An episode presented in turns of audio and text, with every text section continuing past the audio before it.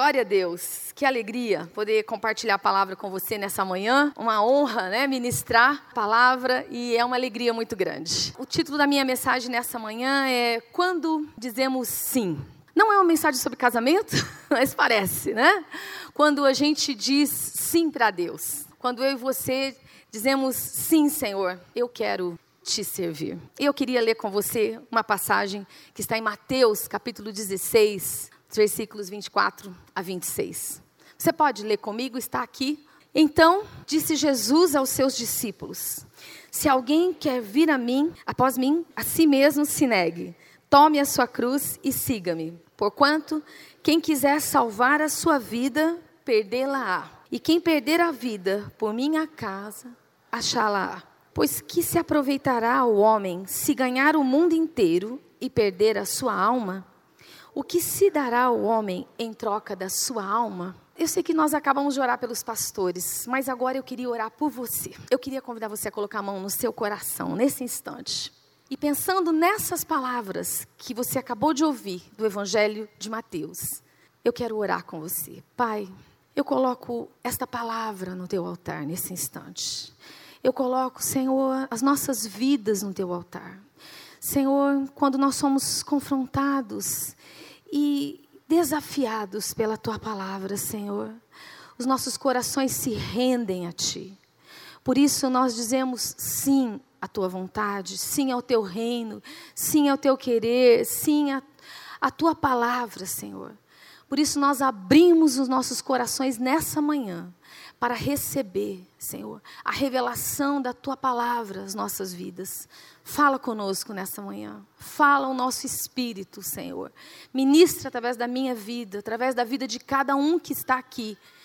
É a minha oração nessa manhã, em nome de Jesus. Amém? Glória a Deus. Pronto, estou pronta para ministrar a você o que Deus colocou no meu coração nessa manhã. Eu amo muito esse texto, eu creio que esse é um dos textos mais importantes que Jesus deixou nos evangelhos, um dos textos mais desafiadores da palavra de Deus. Eu tenho certeza que você, que já é crente há muito tempo, com certeza já leu esse texto. Você talvez que acabou de se converter também já ouviu essa, pelo menos já leu, né? Esse é um texto que fala sobre compromisso. E esse é o tema do que nós vamos falar nessa manhã. Um compromisso. Compromisso com Deus, compromisso com a Sua palavra, compromisso com a vontade de Deus, compromisso com aquilo que nós cantamos hoje nessa manhã. Venha o teu reino, seja feita a tua vontade. Amém? Então eu queria que você olhasse para quem está pertinho e dissesse para ele, para ela: compromisso é o que Deus espera de mim. É o que Deus pede de mim. Uma vida dedicada a Ele.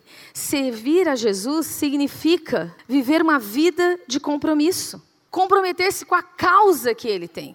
Ele tem uma causa. Você sabe que nesses dias tem muitas causas por aí, não tem? Se você entrar na internet, você vai ver, tem um monte de gente com um monte de causas. Gente que luta pela natureza, pela terra, pela despoluição do mundo. Tem gente que luta por diversas causas. Tem gente que luta pela família. Nós lutamos pela família. Amém? Há muitas causas no mundo hoje em dia. Mas existe uma causa que é a causa do Senhor Jesus Cristo que quando você disse sim a Ele, no dia que você disse sim, Senhor, eu me rendo a Ti. Sim, Senhor, eu desejo a Tua presença. Nesse dia, Ele te desafiou a viver pela causa dEle, pela vontade dEle, por aquilo que é plano do coração dEle.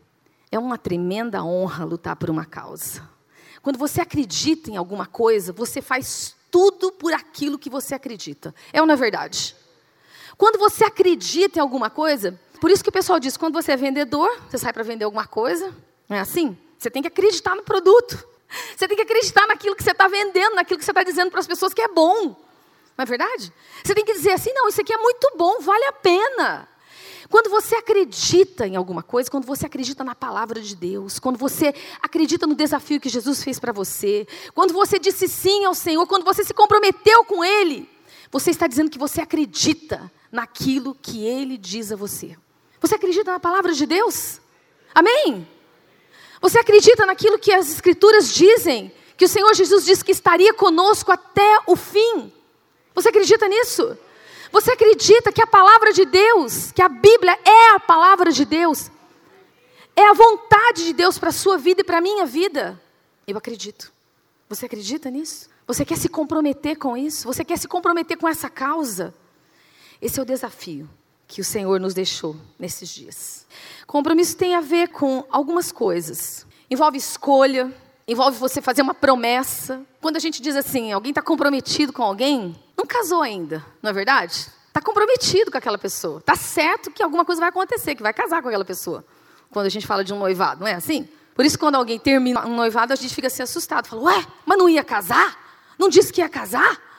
Não é assim que funcionam né, as coisas? Quando a gente se compromete, a gente está fazendo uma promessa, a gente está se vinculando a alguma coisa, a gente está se decidindo por alguma coisa, a gente resolve se dedicar em prol de alguma coisa. Juridicamente, compromisso implica em muitas coisas. Tem a ver com o contrato, tem a ver com uma palavra. E hoje em dia, infelizmente, a palavra vale muito pouco, não é verdade?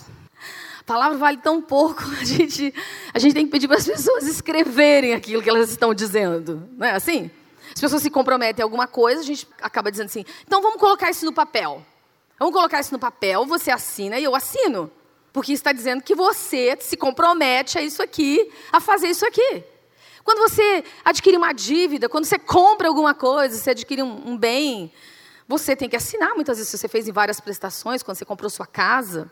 Você está se comprometendo a alguma coisa. Você está se comprometendo a pagar aquilo em dia. E não vale só a sua palavra. Vale a sua assinatura. Vale aquilo que você disse que você concorda. Que você está ratificando embaixo. Não é assim? Sabe que no reino de Deus não existe uma assinatura formal. Mas existem algumas coisas que demonstram que você se comprometeu com alguém. Existem algumas coisas que demonstram que você disse sim, que você se propôs a seguir alguém, a fazer alguma coisa em prol da sua causa. E é sobre isso que eu quero falar com você nessa manhã. Compromisso envolve aquilo que está nesses versículos que nós acabamos de ler. Compromisso envolve negar-se, envolve tomar a cruz e envolve seguir. E eu quero falar sobre essas três coisas nessa manhã. Quero falar sobre negar-se a si mesmo. O que significa negar-se a si mesmo?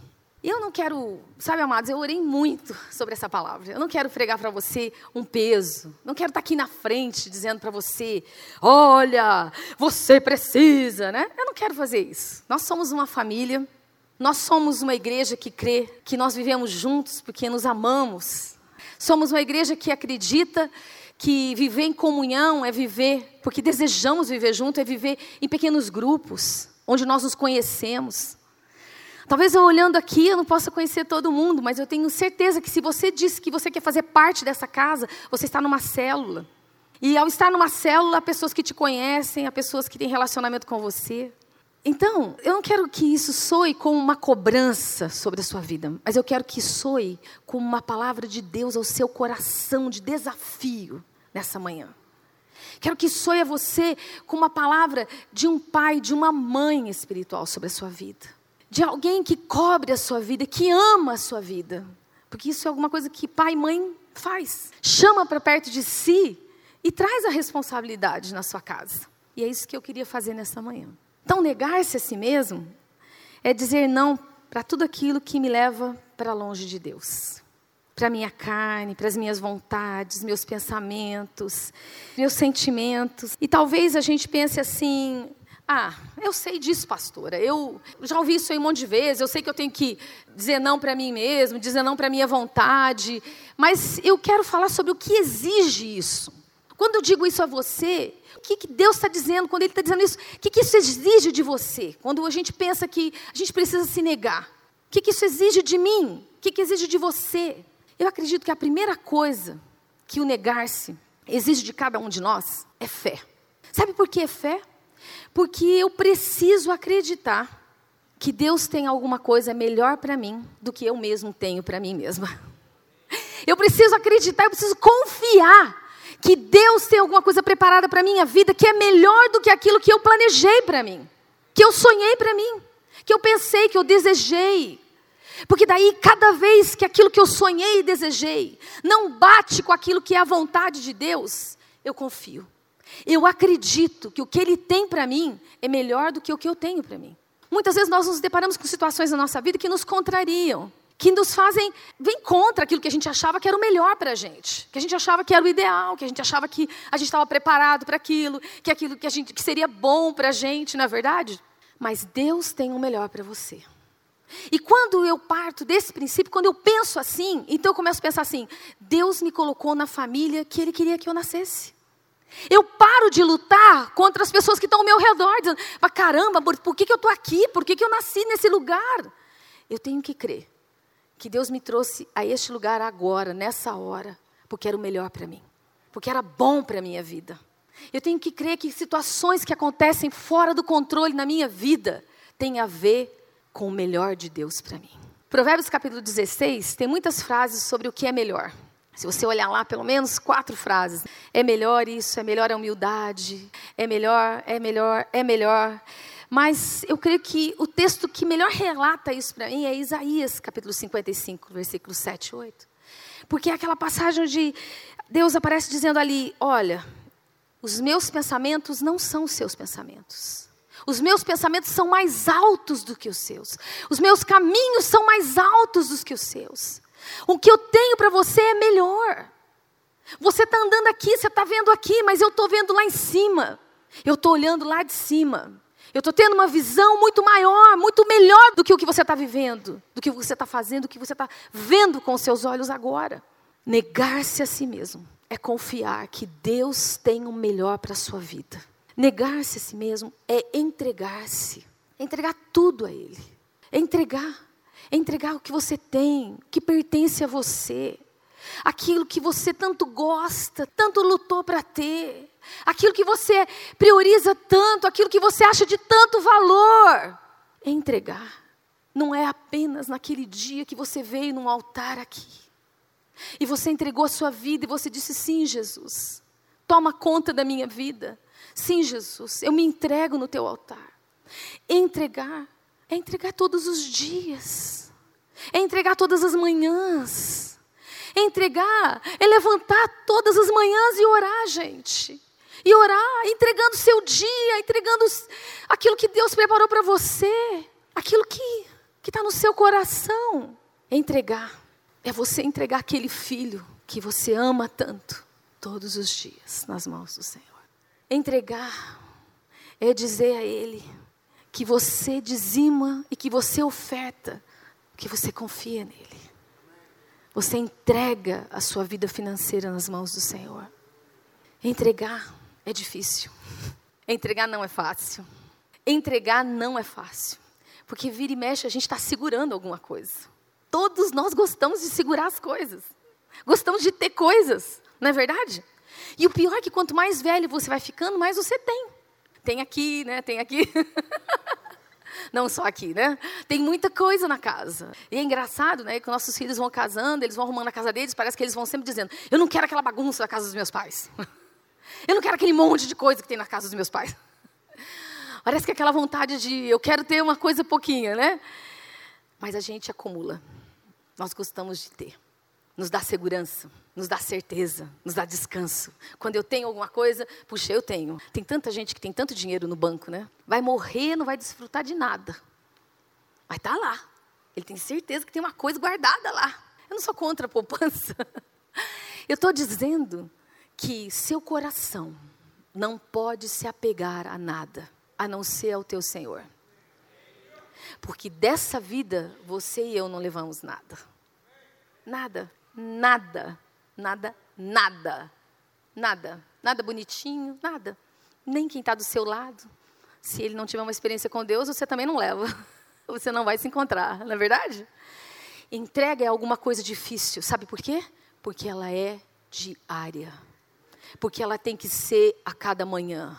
Porque ela tem que ser no momento da oração porque ela tem que ser naquele instante mais difícil, porque ela tem que ser naquela hora que eu percebo que eu estou me apegando a alguma coisa, naquele instante que eu estou percebendo que está aqui, está guardado, está lá, está preso, está dentro de mim. O coração do homem pode fazer planos, mas a resposta certa vem dos lábios do Senhor. Todos os caminhos do homem são puros aos seus olhos, mas Deus pesa o espírito. Deus sonda aquilo que está por trás das nossas intenções. Deus te pede renúncia. Entrega é renúncia. Muitos aqui se comprometem com alguém, sonham com alguém e têm dificuldade até de entregar essa pessoa no altar de Deus. De permitir que Deus até tire da sua vida aquilo que você achava que era tão seu, tão, tão seu. Negar-se tem a ver com escolher pelo eterno. Escolher por aquilo que é melhor, que é maior, que é eterno. E quando a gente fala sobre isso para jovens, isso parece papo de velho, né? Ah, o cara está morrendo, então já começa a pensar demais na eternidade. Está ficando meio velho, né? Então começa a pregar essas coisas de eternidade. Na é verdade, você já começa a pensar, não, porque é está acontecendo, coitada. Está passando nos 50, está chegando, começa a pensar em eternidade. Mas a verdade é que eternidade precisa ser algo muito palpável para mim e para você. Eternidade está permeando a gente. O eterno está aqui. Se você pensar que nós estamos aqui, a presença de Jesus está aqui, existe uma dimensão que você e eu não vemos. Existe uma dimensão sobrenatural permeando a gente que nem eu e você podemos explicar. Existem coisas, mistérios, coisas acontecendo no sobrenatural que eu não posso dizer para você, com os meus olhos naturais eu não estou enxergando. Mas existe alguma coisa sobrenatural acontecendo neste lugar. Há uma luta pela sua vida. Há situações acontecendo aqui no espírito. Há decisões sendo tomadas no seu coração. Há coisas sobrenaturais acontecendo. É o eterno. É a presença do eterno que está aqui. Pobre homem, aquele que vive por só aquilo que vê. Pobre homem, aquele que não vive pela ressurreição. Mais ou menos isso, Paulo diz. Existe algo além decidir viver por alguma coisa que eu não vejo hoje é negar-se a mim mesmo. Porque por causa disso, eu vou fazer escolhas. Eu vou fazer escolhas que muita gente não vai entender. Que muita gente talvez vai dizer: Isso é loucura, mas por que você está fazendo isso? Por que você está escolhendo isso? Por que você está escolhendo viver desse jeito? Por que você está fazendo essa opção? Por que você está escolhendo viver um namoro santo? Por que você está escolhendo viver uma vida assim? Por quê? Porque eu conheço o eterno. Eu vivo pelo eterno. Eu ando pelo eterno. Eu sonho com aquilo que é eterno. Sabe por quê? Que eu já entendi que a minha vida não é só isso que eu estou vendo. A sua vida não é só isso que você está vendo. Sua vida vai muito além do que isso. Negar-se exige uma ação que me leva à mudança. E aqui, quando eu penso nesse aspecto, eu penso na vida de, de Ruth, né, na história de Ruth com certeza você já ouviu. Ruth é uma moabita, casou-se com um dos filhos de Israel, quando aquela família vivia em Moabe. O pai morreu, os maridos morreram e ficou apenas Noemi, a sogra, que decide voltar para sua família. Quando está voltando, suas noras decidem ir junto e no caminho ela fala: Não, gente, eu não tenho nada para te oferecer, eu não tenho filhos, eu não tenho nada, não tenho família, eu não tenho nada, não tenho dinheiro, não tenho nada. E uma delas decide voltar para sua terra para Moabe. Mas Ruth não. Ruth diz uma das frases mais lindas das Escrituras. Um dos versos mais lindos. Não me inste para que te deixe, nem me obrigue a não te seguir. Porque onde quer que fores, irei eu. Onde quer que pousares, ali pousarei eu. O teu povo é o meu povo, o teu Deus é o meu Deus. Esse é um lindo compromisso entre duas pessoas. Alguém que disse: Eu vou seguir, eu vou andar com você. Aquilo que é seu vai ser meu. Onde você estiver, eu vou estar. O teu Deus é o meu Deus. Isso exigiu alguma coisa. Ruth não só falou isso, não só foram lindas essas palavras, não só foram bonitas as palavras dela, não só ela fez um acordo bonito ali naquele instante, seguiu Noemi, alguma coisa mais aconteceu. Quando elas chegam na terra, essa moça se coloca, essa moça serve, essa moça segue todos os conselhos da sua sogra. Essa moça sai para catar espiga para ter o que comer para aquela senhora. Essa moça começa a trabalhar, trabalhar, servir. E as coincidências de Deus, as coincidências divinas começam a acontecer. As coincidências no reino de Deus não são coincidências. As coincidências são a mão de Deus agindo por você. As coincidências são a vontade de Deus sendo liberada na sua vida, as portas que Deus abre, as coisas que Deus prepara, os encontros divinos que Deus prepara na sua vida. Quando Ele dirige a sua vida, quando Ele governa a sua vida, quando você se decide a negar a si mesmo, a andar por Ele, a fazer a vontade dEle, Ele está cuidando do seu futuro. Ele está abrindo as portas para você. E Ruth vai parar exatamente naquele lugar. É, exatamente na colheita daquele parente. Exatamente naquele lugar onde você tem Boaz. Aquele parente, o parente resgatador. O parente que pode livrar Ruth da fome, da escravidão, do destino que ela tinha. E mais uma vez ela se submete e sua sogra vai conduzindo a vida dela. E Deus vai cumprindo a sua vontade. Essa mulher entra na genealogia de Jesus. Essa mulher tem um destino preparado por Deus, porque essa mulher ousou fazer alguma coisa. Negou-se a si mesmo, negou seu passado, negou sua história, disse não para o seu povo, disse não para onde ela vinha e disse sim para Deus. Disse sim para a vontade de Deus na vida dela. Disse sim para aquilo que Deus quer. Mas sabe, muitas vezes a gente vem para a igreja, mas a gente está aqui.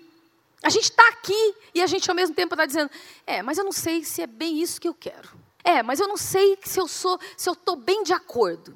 É, eu estou aqui, mas você sabe, sabe, eu tenho tantos planos, tantos sonhos. Ó, eu estou aqui, mas vamos lá, vamos ver o que que dá. Sabe gente que não entra de cabeça? Sabe gente que não se lança na vontade de Deus? Sabe gente que não disse sim e disse para valer? Sabe gente que quando entra um casamento, vai fazer um contrato e já coloca lá algumas coisas, se houver separação, nós ficaremos assim. Você fica com X e eu fico com Y, certo? Quantos casamentos por aí não estão sendo feitos assim? É ou não é? Casamento de famoso é tudo assim, gente, porque o cara já está prevendo que vai se separar. Está prevendo que aquilo vai acontecer, então o que o cara faz? Toma todas as providências. E tem muita gente que andar com Deus está fazendo isso. Está se lançando, mas assim, o cara põe o pé lá e vai assim, não, é o seguinte, vamos ver se isso aí. Vamos ver se esse negócio vai ser bom. Vamos ver como é que é isso aí. Vamos ver. E aí, quando você faz o vamos ver, você não se envolve. Você não se lança de verdade. Você não se nega. Você não se doa. Porque você não acredita. Porque você não, não se decide. Porque você não toma o negar-se a si mesmo como alguma coisa prioritária na sua vida. Negar-se a si mesmo é quando você levanta de manhã e está frio pra caramba. E você diz, que vontade de ficar na cama. Mas eu me levanto e eu venho para a igreja. Quem não se negou hoje de manhã? Fala sério. Tava quente ou não tava quente sua cama? Tava boa, né? Uma benção, tá ótimo. Ai, de Deus esse negócio aqui. Aquele sono a mais. Mas eu tive que me negar. Eu tive que levantar. Eu tive que tomar uma, uma decisão. É uma coisinha simples, parece uma coisinha boba. Mas tem muita gente que parece de margarina. Quando está muito sol, não dá para vir porque derrete. Ou de açúcar, né? Quando está chovendo, também não dá para vir porque também derrete, né? É não é verdade? É preciso negar-se. É preciso negar-se. É preciso negar-se. O que, que Deus está pedindo para você se negar? Você precisa romper com a sua fé, a sua confiança em Deus. Você precisa se entregar, entregar nas mãos de Deus. Você precisa se envolver e se envolver de cabeça naquilo que Deus está dizendo para você nesses dias. Eu conheço uma igreja que foi repreendida pelo Senhor, porque ela era morna. A igreja de Laodiceia era morna. Ah, mais ou menos. Eu conheço as tuas obras. Eu sei o seu serviço, eu sei aquilo que você faz. Mas você não está quente. Você não está aonde eu quero que você esteja. O que é que Deus está falando com você nessa manhã? O que é que Deus está te desafiando nesse dia? O que é que Deus tem preparado para você? Que você não alcançou ainda, porque você não decidiu negar-se, negar a sua própria vontade. Você ainda está vivendo um pé aqui e outro ali. Com quem Deus está falando nessa manhã? Quem precisa se negar? Você sabe que negar-se a si mesmo, você ensina seus filhos desde pequeno. Quando você começa a colocar os limites e dizer para ele: Isso não pode, isso não dá, isso tem consequências, isso vai ser ruim para a sua vida. Você não pode fazer isso. Negar-se a si mesmo é a disciplina de Deus na sua vida. A cada dia, a cada manhã. O próximo aspecto é tomar a cruz. Ai, pastor, vai pegar de cruz. Que coisa. Cruz, meu irmão, cruz. Cruz é humilhação. Cruz é escolher uma vida de humilhação. Você tem que pensar comigo quão humilhante foi para Jesus. Sabe, aquele tipo de morte na cruz era aquela morte pública, onde todo mundo está vendo o que aconteceu. Foi aquela morte onde ele teve que carregar aquilo pelo qual ele iria morrer. Você está entendendo o que eu estou dizendo? É mais ou menos assim. Tipo assim, o cara vai ser enforcado. Ó, leva a tua corda e leva teu poste para pendurar. O cara vai ser envenenado. Tó, leva o veneno e vai lá, porque vai ser aqui. Por que, que a gente fica tão horrorizado com aquelas ideias do holocausto, aquilo que acontece? Porque muitos daqueles prisioneiros, eles estavam construindo os próprios lugares onde eles iam morrer. Eles estavam trabalhando nos fornos que estavam matando as pessoas. Eles mesmos estavam fazendo aquilo. E por isso que aquilo mexe tanto com a gente, que a gente fala, meu Deus! Ele estava fazendo alguma coisa que estava levando ele à morte. Jesus era isso. Jesus estava tomando a cruz e levando em direção ao Calvário. Jesus estava carregando a cruz nas suas costas, aquilo que exatamente aonde? O lugar onde ele iria morrer. Aquilo, o lugar, exatamente onde o lugar, o objeto da sua morte era a sua cruz. Quando eu e você decidimos tomar a nossa cruz, nós estamos decidindo tomar a humilhação sobre as nossas costas, carregar aquilo que provavelmente vai nos levar à morte. A morte do nosso eu, da nossa vontade, dos nossos sonhos pessoais, dos nossos desejos carnais. É preciso tomar uma cruz a cada dia. É preciso tomar uma cruz, sabe? Não é fácil. Cruz é submeter-se às limitações de Deus para a nossa vida. Viver uma vida de humildade. Cruz é coragem para se humilhar por amor a outras pessoas por amor a Deus. Não é fácil. Eu quero dizer a você: o que luta contra a cruz na sua vida é o orgulho. O que luta contra a cruz na sua vida é o seu orgulho, é o meu orgulho. Porque o orgulho me faz correr da cruz. O orgulho me faz fugir daquilo. É difícil, não é fácil. É humilhante, ninguém gosta. O orgulho me impede de admitir meus erros. O orgulho não me deixa, não me deixa dizer, eu reconheço, me perdoa. O orgulho me impede de elogiar outras pessoas, de reconhecer o dom de Deus, a bênção de Deus na vida de outras pessoas. O orgulho me impede de compartilhar minhas fraquezas. Eu não gosto de falar sobre meus erros. A gente prefere até fazer as coisas sozinhos, para que ninguém veja os nossos erros. O orgulho me impede de pedir ajuda, de dizer: por favor, ora por mim. Eu estou mal, eu estou mal, eu preciso de ajuda. Eu estou lutando com alguma coisa. Eu estou lutando com um sentimento. Eu estou lutando com um pensamento. Eu estou lutando com a minha carne. Ora por mim, me ajuda. Por favor, você pode vir aqui. Por favor, você pode me dar uma palavra. Por favor, você pode compartilhar comigo. Quando eu e você lutamos para não viver uma vida de comunhão numa célula, nós estamos lutando com orgulho. Aquilo que me, quer me fazer ser independente, não necessitar de ninguém, Sabe por quê? Porque eu posso muito bem entrar numa igrejona aqui, sentar num lugar ali e ninguém me conhece. Ninguém me viu. Ninguém sabe nada de mim. Não tem problema. A minha imagem está intacta. Ninguém vai me avaliar, nem nada. O orgulho me impede de me relacionar. O orgulho rouba de mim a cruz que tanto Jesus deseja que eu carregue. Que área na sua vida você tem lutado com orgulho? Que área você tem lutado com orgulho? Será que você tem lutado para se submeter aos seus pais? Será que você tem lutado para se submeter a um conselho de alguém que te ama? O orgulho inverte as coisas, o orgulho me ilude, o orgulho me faz acreditar que a disciplina é maldade, quando a disciplina é proteção e amor. Mas o orgulho me faz acreditar que alguém está querendo ganhar de mim, alguém está querendo levar vantagem em cima de mim, alguém está querendo vencer de mim. Porque o orgulho me impede de ver como Deus vê. Todos nós lutamos com orgulho. Cada um de nós luta com orgulho. Em alguma área, em alguns momentos na nossa vida, em algumas situações. Mas alguns de nós permitimos que uma semente fique lá dentro guardada uma semente de orgulho. Às vezes até nos orgulhamos do passado difícil. Eu sofri tanto, por isso que eu sou assim. Minha história, você não sabe, pastor, é por isso que todo mundo tem que beijar meu pé. Todo mundo tem que fazer minha vontade. Todo mundo tem que cuidar de mim. Por quê? Porque você não me conhece. minha história foi terrível, pastora. Ai, eu passei uma história triste demais. Eu me orgulho da minha história. E o orgulho me prende ao meu passado. O orgulho me prende ao meu passado. Porque o orgulho endurece o meu coração. Endurece meu coração nas situações que eu vivi, nas situações que eu passei, na minha história, nas coisas que eu enfrentei. Mas a palavra de Deus diz que o orgulho precede a queda. Bem perto do orgulho está a queda. Bem pertinho do orgulho está o cair. Com que você tem lutado? Com que você tem lutado, amado? Eu quero deixar uma palavra com você. Busque a humildade. Busque a humildade no Senhor.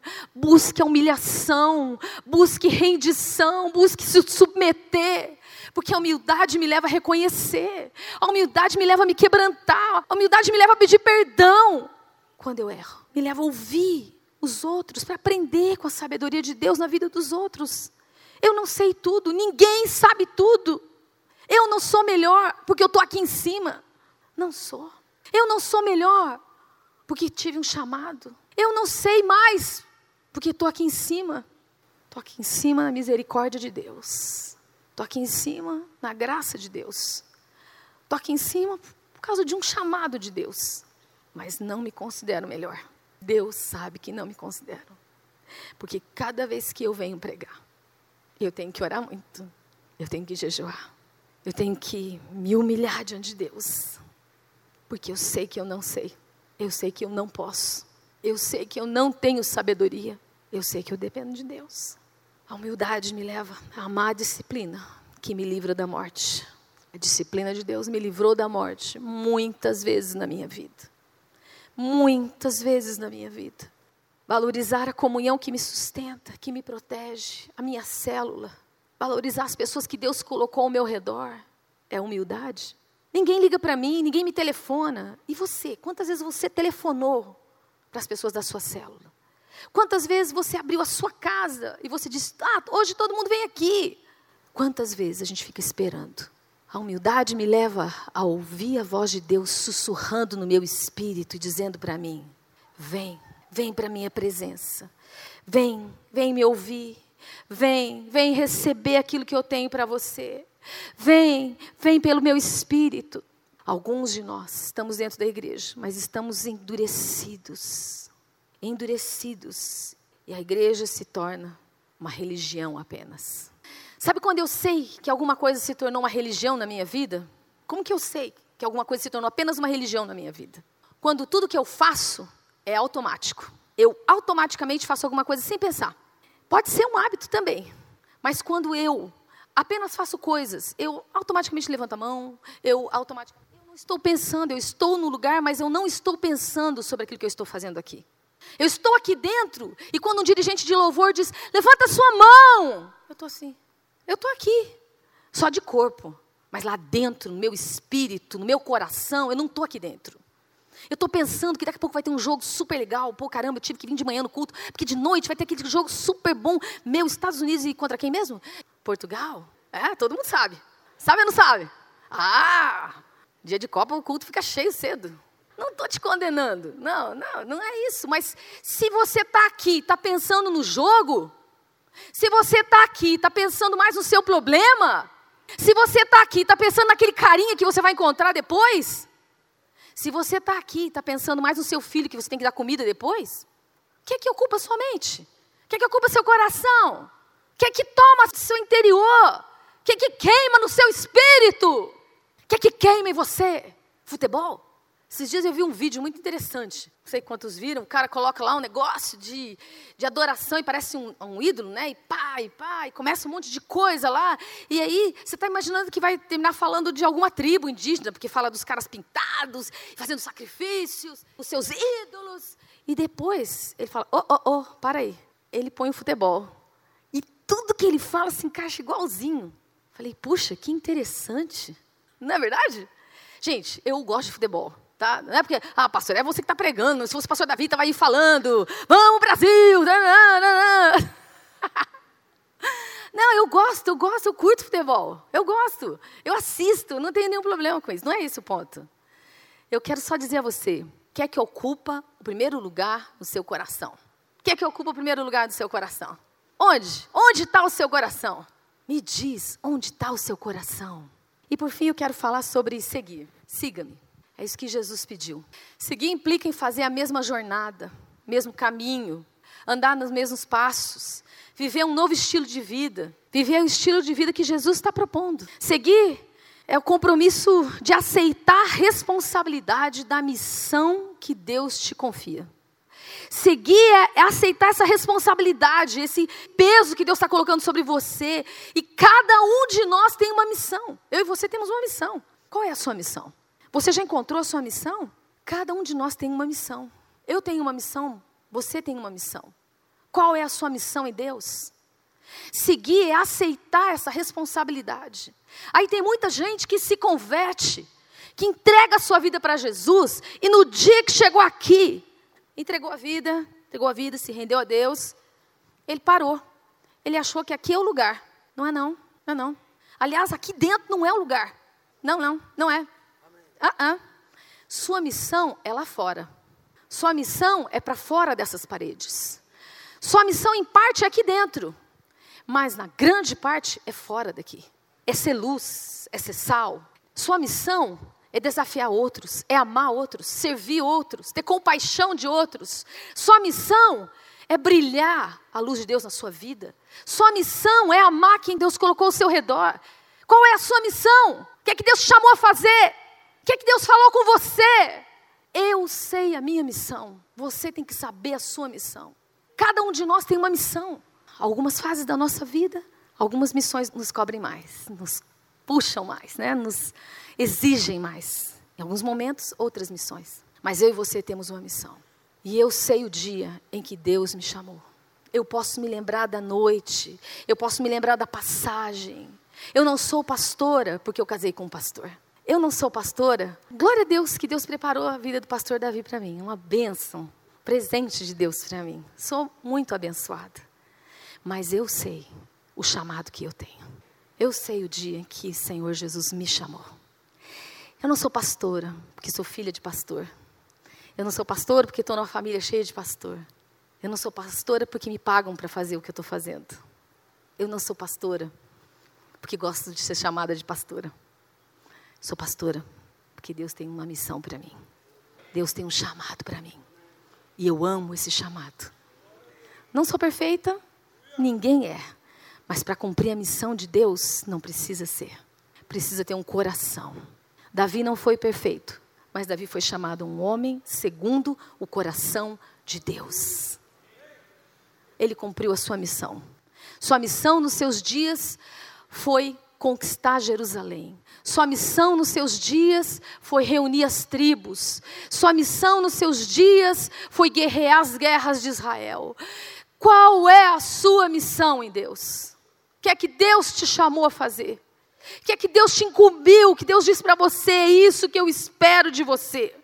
Quando você se compromete com a sua missão, isso se manifesta de algumas formas. Quando você se compromete com a sua missão, isso se manifesta na sua adoração, porque quando você é desafiado a levantar os seus braços, não é porque é legal e a gente é parte de uma igreja que todo mundo levanta o braço, tá, gente?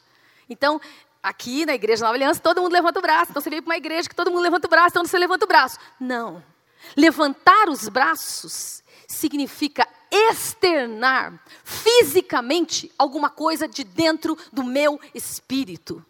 Quando eu levanto as minhas mãos, quando eu adoro, eu não estou fazendo teatro para que todo mundo veja, puxa, como eu pulo, como eu danço. Eu estou dizendo, meu corpo, adore ao Senhor. Minhas mãos, adore ao Senhor. Minha voz, adore ao Senhor. Meus braços, levantem-se e rendem-se ao Senhor. Quando eu digo isso, eu estou submetendo, eu estou manifestando meu compromisso de adoração. Quando eu separo meu tempo para orar, para buscar a presença de Deus, eu estou me comprometendo eu estou dizendo sim, sendo fiel ao meu compromisso. Quando eu conduzo a minha família na vontade de Deus, no caminho de Deus, eu estou respondendo a um compromisso com Deus. Quando eu sirvo, quando eu cuido, quando eu ajudo, quando eu me disponho, eu estou dizendo sim. Eu estou realmente dizendo: meu compromisso vale. Meu compromisso não é de palavra. Meu compromisso é de vida. Meu compromisso é de vida. Meu compromisso é de vida. Meu compromisso é de vida. Meu compromisso é de vida. Meu compromisso não é de palavras. Meu compromisso é minha vida. Meu compromisso é me servir. Meu compromisso é sair de madrugada e abençoar as pessoas na rua, como aquele grupo de evangelismo faz aqui na igreja. Meu compromisso é tirar os olhos de mim mesmo e colocar os olhos na vontade de Deus para a minha vida. Meu compromisso se manifesta na minha santidade. Muitas vezes você não vai pecar, não porque você ama tanto a sua linda esposa, não porque você ame tanto o seu esposo, mas porque você ama mais ao Senhor da sua vida. Porque você quer honrá-lo mais do que tudo na sua vida. Porque você tem um compromisso com santidade, com a palavra de Deus. É por isso que você não vai olhar para outras mulheres. É por isso que você vai fazer uma aliança com seus olhos. É por isso que você vai desligar. É por isso que você vai fechar aquela janela do computador. É por isso que você vai fechar a janela de relacionamento com algumas pessoas. É por isso que você vai se levantar e dizer: Eu não vou ver isso, eu não vou assistir isso, eu não vou fazer isso, porque eu tenho um compromisso de ser santo. Compromisso de santidade requer alguma coisa, alguma coisa da sua vida, alguma coisa mais. Há muitos impedimentos para você ser fiel nesse compromisso. Há muitos impedimentos. Até outros compromissos, compromissos com outras coisas, né? com carreira, com sucesso, com lazer, com conforto, com reputação. A gente pode ter compromissos com tantas coisas nessa vida. Tantas coisas podem nos enrolar e nos prender. Até o trabalho de casa pode nos comprometer. A gente se levanta e se dispõe, não, hoje eu vou orar, vou orar mais. Aí você levanta e chega na pia da cozinha, aquele monte de louça. Aí você começa, de repente, você fala, nossa, se eu ligar a máquina agora cedo, dá tempo de eu... Aí você já larga a louça lá, corre lá, vai pegar a roupa. Aí pega a roupa, bota a roupa lá, e daí quando você volta, ainda ficou a louça, você já mexendo... Ih, mas tinha que ligar para fulano, tinha que acertar manhã, o médico, não Aí você deixa um pouquinho mais a louça, vai lá e começa... Não é isso? Mulheres. E quando você vê, você está enrolada. Foi todo seu dia e você não orou. Hum. Compromisso exige algumas ações. Levantar mais cedo, separar um tempo, determinar quanto tempo vai ser. Sabe, querido, entregar o seu caminho ao Senhor tem muitas implicações. Eu não estou aqui para te desanimar, eu estou aqui para te dizer que Ele te capacita ele vem sobre a sua vida e ele te capacita. Ele derrama graça, ele derrama unção, ele derrama favor. E aquilo que eu estou falando para você nesse dia fazer, não é pesado, é um fardo leve, porque essa é a promessa de Deus, como foi cantado nessa manhã. Quando a graça quando o favor de Deus, quando a capacitação de Deus vem sobre as nossas vidas, isso que eu estou falando para você não é pesado, não é duro, exige algumas alianças no seu coração, mas não é pesado, não é duro. Um dos maiores impedimentos a isso é o medo. Por quê? Eu posso muitas vezes viver debaixo de um medo. Medo de perder a minha liberdade, medo de me expor, de ser rejeitado, de ser julgado. Medo, medo, medo, medo, medo, medo, medo. Medo, medo que me impede de me render a Deus, de segui-lo, de fazer a sua vontade. Medo. Medo lá dentro, medo lá dentro, me corroendo muitas vezes, me paralisando, me impedindo de crer, de agir, de fazer, de me entregar. Medo de seguir, medo de romper comigo mesmo. Esse medo me impede até mesmo de receber a capacitação que Deus tem para a minha vida. Esse medo pode me impedir de receber mesmo o que Deus tem para mim e para você. Como anda seu compromisso com Cristo? Como anda o seu compromisso com Ele? Nós estamos encerrando. O que significa negar-se a si mesmo, tomar a cruz e seguir? Então disse Jesus aos seus discípulos: Se alguém quer vir após mim, a si mesmo se negue. Tome a sua cruz e siga-me. Porquanto quem quiser salvar a sua vida, perdê-la-á, e quem quiser perder a vida por minha causa, achá-la. Não corra atrás de achar a sua vida. Não corra atrás de encontrar-se com a felicidade. Essa é a proposta do mundo nesses dias. Corra, seja feliz, encontre a felicidade. A felicidade está na presença de Deus. A felicidade está andar com Ele. A felicidade está em negar-se a si mesmo. A felicidade está na Sua presença. Enquanto nós vamos cantar essa canção, e quero dizer que nessa manhã, há muitas pessoas aqui que precisam renovar sua aliança. Estão lutando com os sentimentos de que a vida cristã é um fardo pesado. Mas Deus está dizendo a você, como foi profetizado: é dia de escolhas na Sua presença. Como Josué um dia disse: Eu e a minha casa serviremos ao Senhor. Eu e a minha casa serviremos ao Senhor. Porque o Espírito de Deus está sobre este lugar e está movendo. O Espírito de Deus está falando nessa manhã, está ministrando aos corações, está te desafiando a romper, a romper, a romper, a negar-se, a romper consigo mesmo. Enquanto nós cantamos, eu quero deixar aqui o altar aberto. Se você precisa tomar uma decisão nessa manhã, de verdadeiramente seguir Jesus, eu quero convidar você a vir aqui à frente é uma renovação de votos. É um sim com entendimento daquilo que Deus está te pedindo nesse dia. É um sim pela vontade do Senhor. Enquanto nós louvamos.